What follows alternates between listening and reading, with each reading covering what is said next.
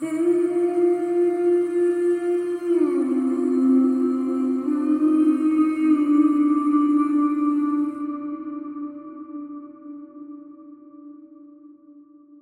zombies are eating a clown. One says to the other, Does this taste funny to you?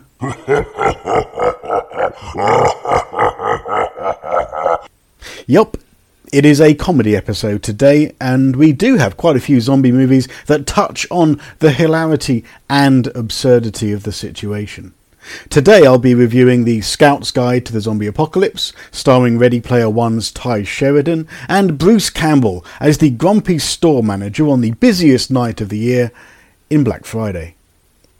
I could have gone for others, there are plenty to choose from. Shaun of the Dead is high up there as a zomcom, maybe a rom-com with the romantic elements to a zombie comedy. But there is also Billy Connolly in Fido Little Monsters from Australia, the Korean Zombie for Sale, both Zombielands from the US, and the UK's very own Pride, Prejudice and Zombies, and Cockneys versus Zombies. And that is before you slide down the ladder into the B movie slop bucket with Død snø, the Norwegian movie with zombie Nazis, and, and Attack of the Lederhosen zombies from Austria.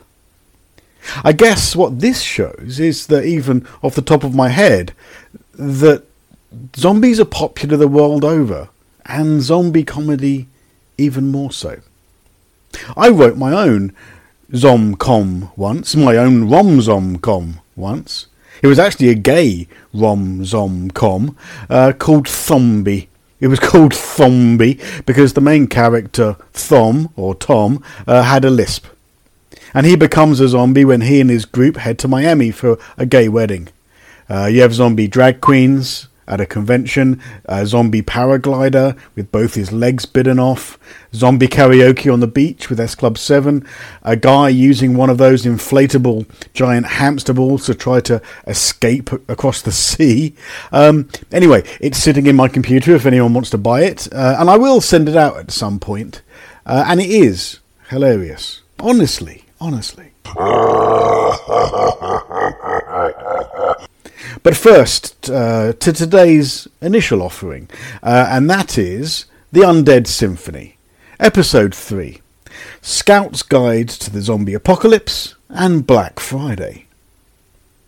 The Scout's Guide to the Zombie Apocalypse, or SGUZA, uh, is genuinely funny from the opening scene, as Iggy Azalea fan Ron the janitor accidentally becomes Patient Zero's first victim, before the scientist with his hand stuck in the snack machine becomes his. And then we meet the three guys, the three scouts. Uh, they're scouts in high school. Logan Miller from the Escape Room movies, Tye Sheridan from the X Men movies, and the late Joey Morgan and their scoutmaster, the hilarious David Koechner, who plays sports commentator Champ in Anchorman, wearing a wig that looks like it has a life of its own. Tye and Logan want to leave the Scouts, but they won't tell their friend because they're scared. They're in their sophomore year at high school, and at that point it should really all be about girls. And then they get invited to the senior party, the end of year party, the secret senior party, or so they think. Where Logan's sister will be going. Tye has a crush on Logan's sister. That's a bit of a background thing. But the issue is that the scout party, sorry, the senior party is happening the same night as Joey Morgan's character getting the highest honour in the Scouts, the Condor Badge. And all this the same night that the zombie apocalypse happens. Or at least starts to happen in the background. They start, the boys, by knocking over a deer that then comes alive and runs off. Only for it to then attack Scoutmaster Rogers before he then becomes the scientist's first victim himself. The boys then meet Denise, a local stripper, sorry, cocktail waitress, who helps them out by buying them beer for the party. But we will see her again later. The boys then go and camp, and it's a nice montage of them hanging out. Whilst the party goes on at a warehouse somewhere in town. And the boys have to admit to Joey that they want to leave the Scouts. It's kind of a coming of age moment mixed with high school movies as they drive through a deserted town, quite sad about what's happened. But something has happened. The grocery store has been broken into or broken out of. The bouncer is missing from the door of Denise's strip club. And so the boys sneak in. After all, they're 16 and we are introduced to the idea of a zombie stripper dancing. And then it kicks off.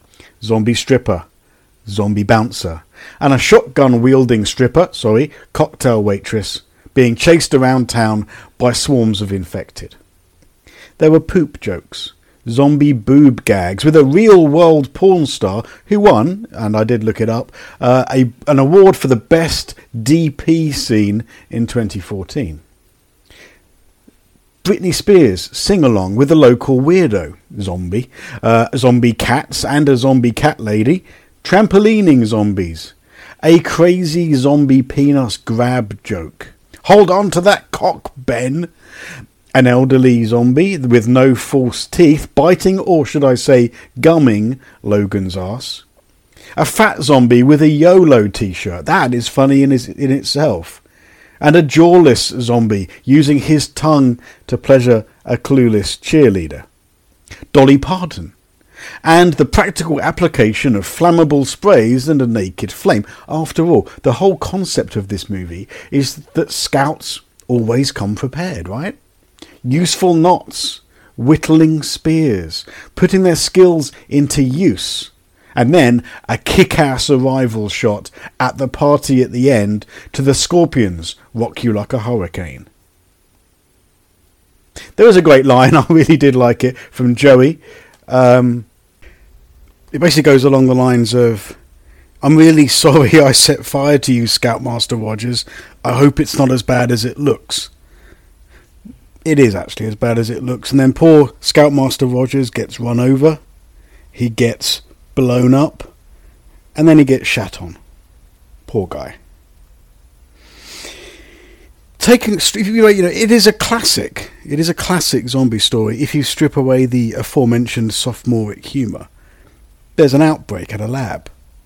The disease spreads through the community quietly in the background, and eventually, once our heroes are confronted by it, they have to run around improvising weaponry as they do trying to find the people that they care about before the military bombs the town. Sound familiar? Well, yes. I mean that that's the that's the plot of eighty percent of all zombie movies, isn't it? But in this one, the gags are genuinely funny. The production quality is up there with the, you know, upper middle tier of zombie movies. And they take themselves far too seriously, where these guys, it's a comedy. It's a comedy version of a classic zombie plot with some quite unique gags. I mean, they're kind of like American Pie level gags, Scream movie level gags. But other than that, you know, this is great. I loved it the first time I saw it, and I loved it the second time round. Would I recommend it? Well, yes. But it's not the only movie we're looking at. So now, moving on to Black Friday. Okay, um, I was going to take a step back uh, from the second option and to uh, to pull a U turn for the podcast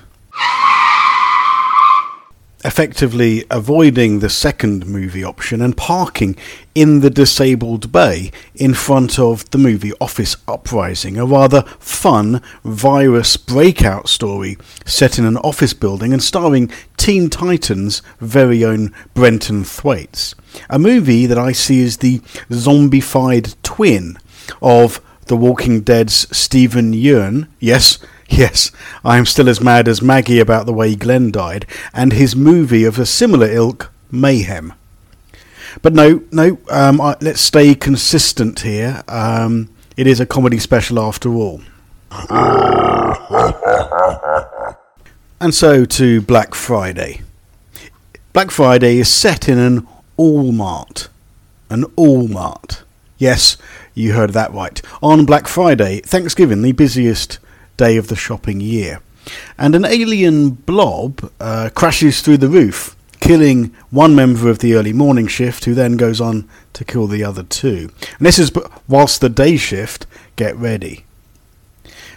We meet the recovering alcoholic Ken, a bit of a discount bucket Aaron Eckhart in looks. And he is being forced to work over the Thanksgiving uh, weekend uh, and leave his kids with his ex wife and her new partner. Uh, we also meet germaphobe Chris, who, who has to work over the Thanksgiving holiday too because his dad, who we meet at the dinner table and is clearly a jerk, still charges him rent. We also meet the other members of the team as well. Wisecracking Marnie, with whom Ken has an imagined relationship. Uh, Michael Jai White's tough guy Archie. A nasty piece of work Anita. And Stephen Peck's sycophantic asshole Brian. Before the big daddy of them all, the store manager Bruce Campbell who tells everyone just before the store opens that the staff won't be getting paid breaks or bonuses, pissing them all off. With that, the store opens. And the humans, the shoppers, are savages. They are miserable people. You have and angry grandmas complaining. There's also a few sick people that you see in the queue too. They keep appearing. It starts off with, with sort of darkening around the eyes with the rest of their skin pale and then turns to boils on their faces before attacking other shoppers. One of them attacks Chris, who fights back, killing her. But the others didn't see the woman attack him in the first place. Just that Chris killed someone. So he's tied up, and the others, they just don't believe him. But then another worker, the new boy Emmett, he's attacked by a, boil covered shopper and saved by Ken. But he is infected. The virus in this movie is transmitted by firing from the mouth, some sort of white webbing, webbing, um, and basically it, it makes them turn. So Emmett turns, killing Anita. Thank God, because if he hadn't, then one of the others would have, and, and if they didn't, then I would have climbed into the bloody screen and done it myself. She was horrible. You see, we you and I, dear listeners, we need our bad guys to get their comeuppance. I genuinely couldn't watch Game of Thrones because I knew that the Lannisters didn't get theirs until the last episode of the final season.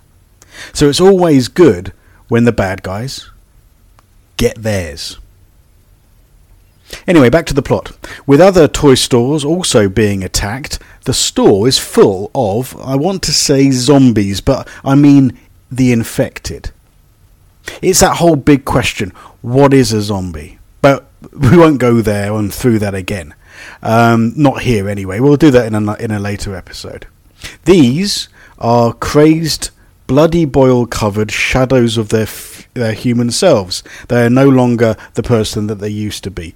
Uh, they were turning in quotes, um, and they were turning others, anyone that they can get hold of, um, to form, well, some sort of giant organism um, by merging together a gestalt. I want to say. Uh, made up of lots of constituent parts, and those parts are infected people. So the guys, you know, they're in the store, they're fighting back. Ken and Marnie. Michael Jai White is taken out by what looks like one of the naked witches from Roald Dahl.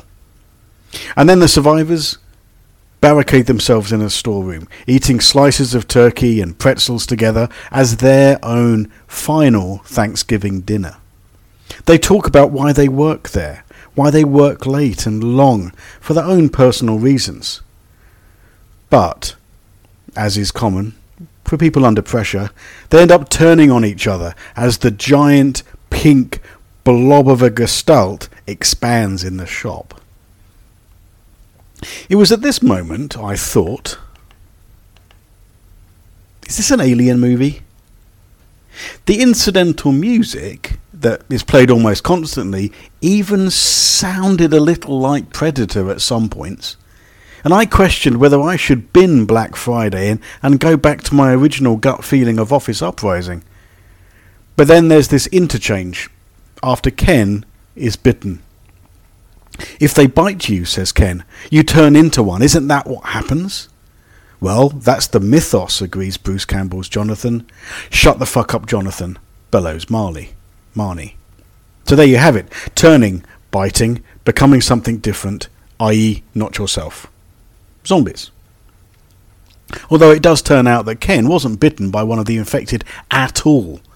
Snidey little Brian took a chunk out of his arm during a scuffle with zombie Emmett to make Ken think that he was infected and to make him stay behind because he just didn't like him. See?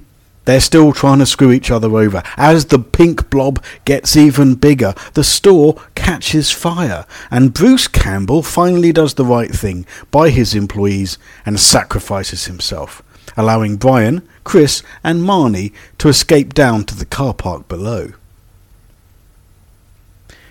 At this point, the giant pink monster, a huge glowing golem made up of all the infected shoppers stuck together, burst through the roof of the burning building. The monster is like 50 feet high. Brian gets his sticky ending. Good. Uh, Ken then joins them, and our heroic trio decide to take on the monster rather than running. I'll leave it at that, but did I like it? Looking back, uh, no. Not as much as the first time. I think I must have been on the beer when I did, or particularly bored at the time. It is. It is what it is. Is it a zombie movie? I wouldn't say so. I'd say it's an alien movie. However, if I put in zombie movies into the search on Amazon, it comes up. I'm therefore going to have to say that it is, by some people's reckoning, a zombie movie. But am I going to recommend you go see it? Or pay money for it? No. Not even if you're a Bruce Campbell fan. So, scores on the doors Black Friday is probably barely a 4 out of 10, and two of those are purely because Bruce Campbell's in it. And I still own Bubba Ho-Tep on VHS. Now, the Scout's Guide to the Zombie Apocalypse is a solid 7 for me. Because what I'm able to do now, as we're doing more episodes, is as I rewatch these movies, is compare them in my head to each other. And thus I think it's a 7. I enjoyed the Scouts Guide to the Zombie Apocalypse a lot more than Patient Zero and Pontypool, as much as Final Days, if not a little more. Purely because of the humour and the originality of some of the humour that's coming out of it. And there you have it. A, a heroic thumbs up for the Scouts, and a rotting thumbs down for Black Friday and its pink alien monsters. Next up, I'm going to stick with zombie movies that are really just zombie movies. They can't be anything else. In fact, it's in the name. I'm going big, abondante, as we say, huge, with Brad Pitt's World War Z, a $260 million movie, and Zack, Dawn of the Dead 2004, Snyder's Army of the Dead, with Dave Bautista flexing his muscles in Zombie Vegas. So stay safe out there, scavenge what you can. Dog food is just food. Don't worry about it, it's just food. Eat it anyway. And don't eat too many beans, as we don't know if the zombies in this particular story hunt by sound or smell. Until then, this has been the Undead Symphony podcast with me, Darren Smith. Peace out.